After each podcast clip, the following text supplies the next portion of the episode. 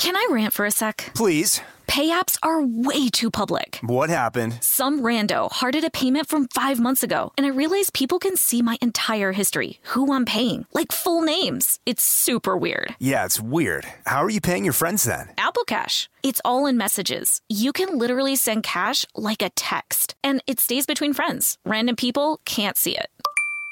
Did you just pay me a dollar on Apple Cash? Shh. Services are provided by Green Dot Bank, member FDIC. Terms apply. Whether it's her first Mother's Day or her 40th, she deserves more. Shop tons of stunning on trend jewelry for every budget at Diamonds Direct. Diamond fashion jewelry, beautiful birthstones, everyday pearls starting at just $200. Commemorate the real loves of her life with a gorgeous pendant featuring the birthstone of the one who made her mom. This Mother's Day, Diamonds Direct has everything you need to say thank you. Diamonds Direct, your love, our passion. Online at diamondsdirect.com. When you think about the future, what kind of technology do you envision? Whatever the future holds, artificial intelligence will undoubtedly be at the heart of it all. Join Graham Klass as he hosts season two of Technically Speaking, an Intel podcast, and hear from the minds transforming healthcare, retail, entertainment, personal computing, and more with the help of AI. Tune in every other Tuesday and explore the latest technology that's changing our world today and creating a more accessible tomorrow. Listen to Technically Speaking, an Intel podcast on the iHeartRadio app, Apple Podcast, or wherever you get your podcasts. Brought to you by the reinvented 2012 Camry. It's ready. Are you? Welcome to Stuff Mom Never Told You from HowStuffWorks.com.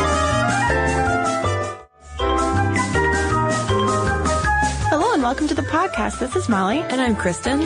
Kristen, I have to start by asking you, do you play any musical instruments? Do I play any musical instruments? Truthfully, Molly, if you walk into my bedroom, you'll see an acoustic guitar Ah, sitting quite close to my bed as though I play it very often to perhaps strum myself to sleep. when in fact, I haven't played it in like two years. oh. Um, but I did teach myself to play the guitar and quite a long time ago, I also taught myself to play the flute. You're quite a self-taught genius. Oh, yes, Molly. this is true. You see an instrument, and you must must teach yourself to play it. yes. Uh, yeah, but, um, you know, I, I dabbled in the, in the flute and did the you guitar. did you ever consider maybe playing the tuba? The tuba. No, because I picked up the guitar and the flute because there was a guitar and a flute in my house growing up. False. I think that you didn't play the tuba because you knew of the gender stereotypes associated with it. Yes, in homeschool, the gender stereotypes were crushing. Um, I had to pick my instruments carefully lest my fake classmates really, you know, make fun of me. Well, that's where you had the advantage because if you had been in a school with real classmates, they might have really bullied you because today we are going to talk about the gender stereotyping of musical instruments. And, you know, you, you make jokes, Kristen, but here's one, score one for the homeschool kids who could pick their instruments without the crushing gender stereotypes and, uh, possible bullying of their classmates. Now, before listeners think that we have totally gone off the deep end by talking about the gendering of musical instruments, there is a some there is some logic behind this.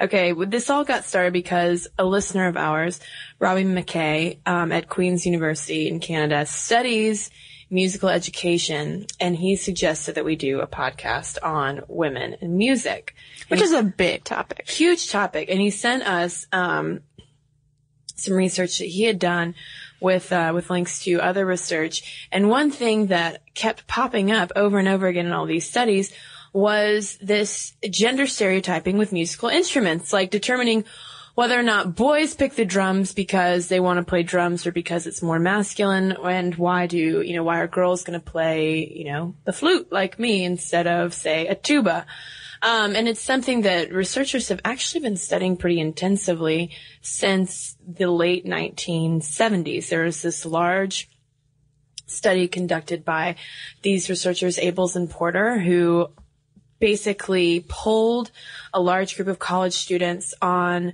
um, gender associations with different types of instruments. They kind of created a gender spectrum, if you will, for musical instruments. And they found that, you know, not surprisingly, drums and guitar are on the male end, the piccolo, the flute, the violin, the clarinet are on the female end, smack dab in the middle, the saxophone. The saxophone we have learned is the most uh, non-gender associated instrument. For every Bill Clinton on the Arsenio Hall show, mm-hmm.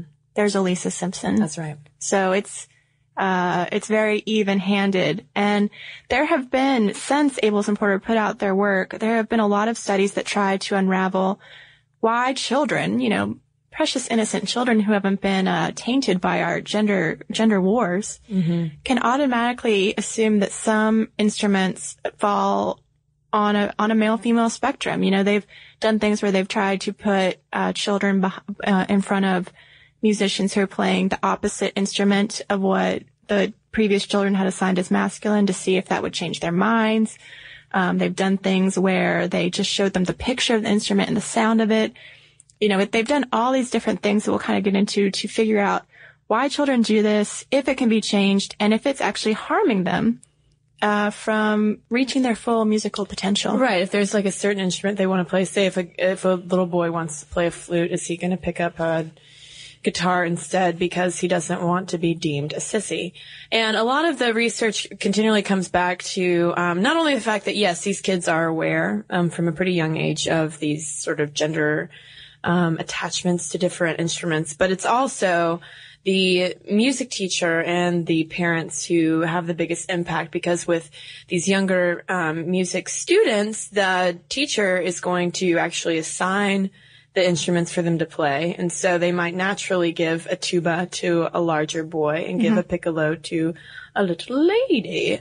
And, um, you know, then on the flip side of that, a parent might f- kind of freak out if, um, if the, the instrument that the son or daughter chooses does not necessarily match up with their gender ideals, gender ideals, gender constructs, if you will. That's actually something, Kristen, that Summer H. Butu picked up on uh, in an article in the magazine Canadian Music Educator. She writes about being a teacher, first in a coeducational school and then in a single-sex classroom. Uh, when she taught in the co-ed school, she assigned the students their instruments, or you know, she, you know, did little things to help them pick it out, and all the students were thrilled with their instruments, mm-hmm. uh, so excited. And then everything was fine for a week until she got calls from the parents who said, you know, my daughter is not going to play the horn. She is a dainty little girl. She cannot play the French horn. She will not be playing the trumpet. Give her, give her a clarinet. Yes. Give her a woodwind. And then six years later, she found herself teaching in that single sex setting that I mentioned and the girls felt more free in this environment to pick instruments that they might not have picked in a coeducational classroom. And the interesting thing that she found through um, studying uh, this this idea of you know gender and musical instruments. It's that for girls who pick typically male instruments, they're seen as trailblazers and pioneers Whereas for boys, it's a much more difficult process for them to play a stereotypically female instrument because they, they tend to be ridiculed a lot more if they choose to play something like a clarinet as opposed to, oh, I don't know, Molly, a trombone. Mm-hmm. And even the girls in the single sex setting were able to realize that, that even though they weren't being taught with boys, they knew that, you know, they did have it a little bit easier than males did when it came to picking different instruments. And they specifically said that the flute is the most difficult for males to play in terms of societal expectation and perception.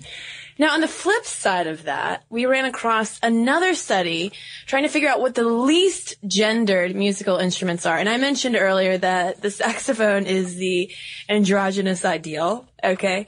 But the other instruments that have the least gendered attachments to them are the African drums, the cornet, the French horn, saxophone, of course, and the tenor horn. Interesting. Yeah, so a lot of these kind of light brass. And they I, can be in the middle. Well, that makes sense because a lot of the other research we had said that girls are going to play up high. Uh-huh, the they tones. want very high tones, dainty instruments, um, and the boys want down low, They want to get down and dirty. And, uh, they also like difficult instruments is what one study found because they want to show, you know, that they are mastering something. Now, the more research we did, the more we realized too that this isn't just an issue that is unique to American classrooms today. The roots of this gendering of musical instruments, not surprisingly, goes back not only in history, but also to different cultures. For instance, um, I posted a little fun fact of the day on our Facebook page, uh, not too long ago when I was, that comes from this research saying that, for instance, in Victorian times, women who played the cello had to play it side saddle so that they wouldn't be sitting there with this giant instrument in between um, in between their legs. And uh, throughout all these different cultures you'll find these instruments that are reserved specifically for men and for women. And in some like men can't women at least aren't even allowed to touch these very sacred male instruments. And it's more rare to find the flip side of that where female instruments can't be touched by men And you're talking about a study that we found called Sounds of Power, an overview of musical instruments and gender by Veronica Doubleday, which goes into different practices throughout these different cultures and uh, really takes a very deep look, not just at the relationship between who's playing the instrument and who's observing that person playing the instrument, but also just what went into making the instrument, who made it, how they made it, um, what sort of gender cues they installed within that instrument. You know, there are some, I wanted to call this episode things you don't know about lutes because depending on the kind of lute you're playing, you are sending all sorts of gender messages. yes Um, but she goes into not just your typical band, you know, band class instruments, but things that uh, through ancient times been played as ways also to signify gods. And then she gets into the gender of the gods. right There are some instruments that you play when you're trying to summon a male god versus a female god. And uh, she says, you know, it's impossible to play these instruments in those cultures without, you know, bringing to mind all of these gender politics issue. So do you have a great example that we can throw out there, Kristen? Yeah, I do have a great example. She mentions, and this goes back to um, not just the shape or the sound of an instrument, but actually the materials used to make it. And she says that in eastern Iran, makers of the long-necked dutar lute prefer to use the wood from a female mulberry tree to that of a male because it's less, um, it's drier wood and therefore sounds better.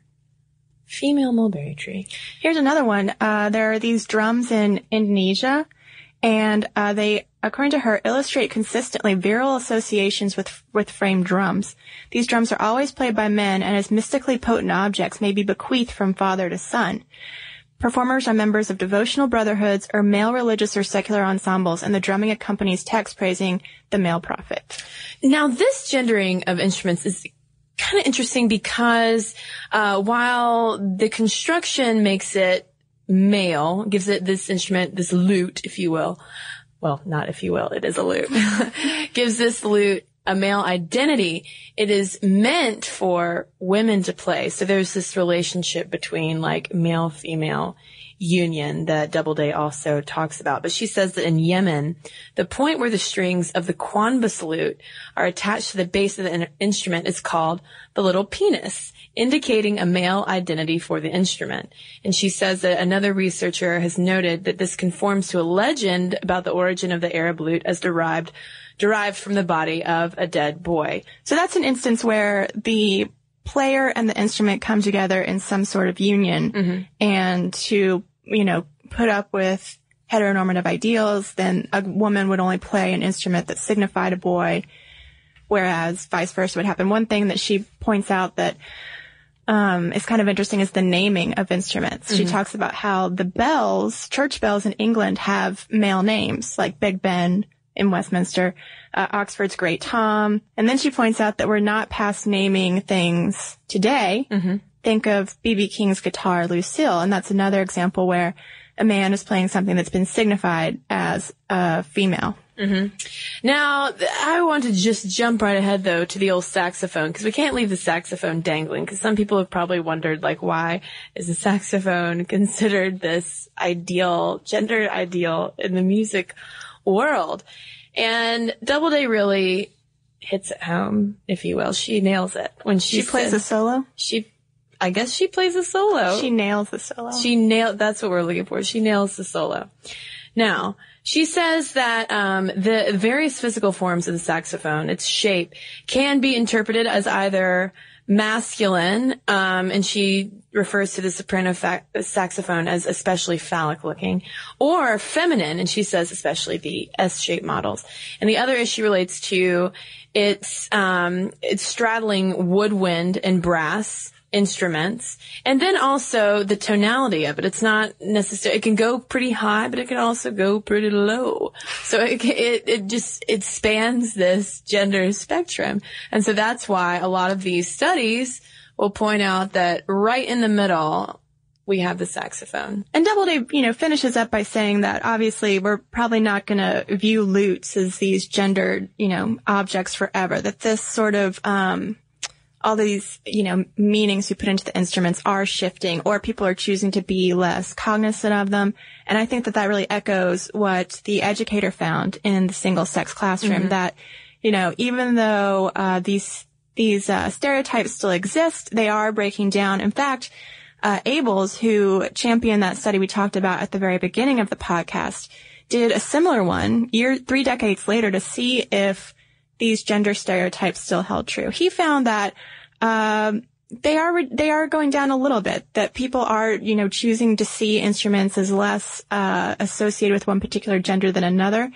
And, uh, then it gets into what can we do to stop that? There was one thing in the Sunday Times that pointed out that, you know, the single sex classrooms, classroom teachers experience was not unusual. That when you are in a, um, all female or all male ensemble, you have more freedom to choose. And also you kind of have to play the instrument that is not in your comfort zone because if you don't, you won't have a balanced, mm-hmm. balanced sound. So they recommended, you know, as much as possible trying to, especially when the kids are young, you know, put them into sort of segregated groups just to get them playing different instruments so that by the time they come back together for something like high school band, they've all had experience playing different things. They've seen different genders playing different things and those old stereotypes that, uh, you know, a teacher might have inadvertently handed down or their parents might have inadvertently handed down will be, you know, wiped away a little bit more.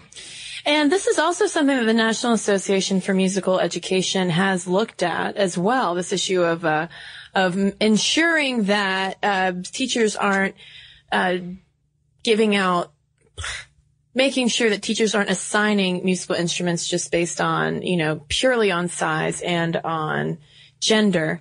And they really recommend that the teachers remain cognizant of these kind of stereotypes that they might have in mind and really try to uh, hone in on children's interests and their just natural talents rather than just making a judgment call based solely on their appearance and also addressing the issue of, uh, you know, what about the parents? You know, you have to deal with their reactions as well if you give their daughter a tuba. And I think one point they made that would be really easy to implement, even just in your own home with your own children, is just to, to dial up the YouTube and find clips of women playing typically masculine instruments and vice versa, finding men playing what we consider the more feminine instruments, just to show them that, you know, it does exist that people cross over, for lack of a better word, with their instruments. And I think, and we'll get to this in our kind of follow up podcast, if you will, on women performers in music. Um, you're gonna, there's, there's, it's becoming more accepted in general with popular music for men and women to kind of cross over those barriers. It's not strange to see a woman with a guitar. It's not strange to see a woman playing the, uh, the drums. And it's not strange to see men picking up different instruments as well. Sting plays the lute. Sting plays the lute, Molly. Exactly. I'm really obsessed with lutes now. And just to close things out, uh, and drive the point home that yeah, it does matter that we facilitate children's interests in music, whether, you know, a boy wants to play a piccolo or a girl wants to play a trombone. Uh, we wanted to toss out a couple of facts also from the National Association for Musical Education that we hear all the time, you know, because we're always worried about saving the music and all of that.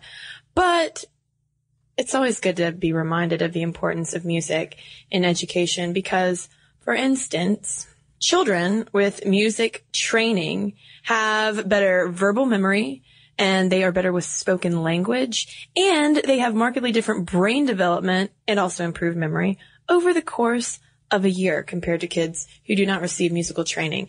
And that brain development manifests itself later down the road with higher SAT scores and higher math and English scores. And those statistics, they even stripped out all the socioeconomic factors mm-hmm. that might have influenced that because my first instinct was, oh, a school that has a music program might have more money than a different school. No, that wasn't a factor. Even kids who were in very simple music programs that didn't have a lot of money still demonstrated those uh, amazing brain changes. So mm-hmm. it was mm-hmm. pretty cool. Yeah, so music is good. It's good for the ears and it's good for the brain. And for the soul. And for the soul. And uh, rest assured, like Kristen said, this will not be the last time we visit music and women and gender and all that good stuff because it's such a broad topic. But we did start with instruments, so we'd love to hear your tales of learning to play. Yeah, women out there toting around a double bass men toting around a harp. We'd love to hear from you. Yes, please. Momstuff at howstuffworks.com. In the meantime, we'll read an email or two. I'm going to start with one from Rebecca, who is writing response to the Women in Art podcast. And she writes, I would say that the next time you're in the New York City area, skip the overpriced and overcrowded MoMA and take a short ride out to Brooklyn on the 2-3 train and visit the Brooklyn Museum. I'm not sure whether or not it's a conscious effort on their part, but I feel like they always have a good representation of current female artists. It is, of course, the permanent home to Judy Chicago's renowned feminist piece, The Dinner Party, and the last time I was there, I was treated to an extensive and very moving solo exhibit by Kiki Smith and work by another favorite contemporary female artist, Kara Walker. So thank you, Rebecca, and anyone who's headed to New York anytime soon, there's a, a travel tip. All right, I've got a long distance relationship story here from Mark, and he was in a long distance relationship and has now reunited with his love. He says, We went to high school together, never spoke, met after college, and started seriously dating soon after. Unfortunately, we got together knowing full well that she was leaving a month later for AmeriCorps in Washington State. We're from New Hampshire. I told people this, something to the effect of, oh, she's moving to Washington for about a year. And they usually said, oh, that's not too bad. A quick flight out of Boston and cheap too. To which I always had to say, Washington State.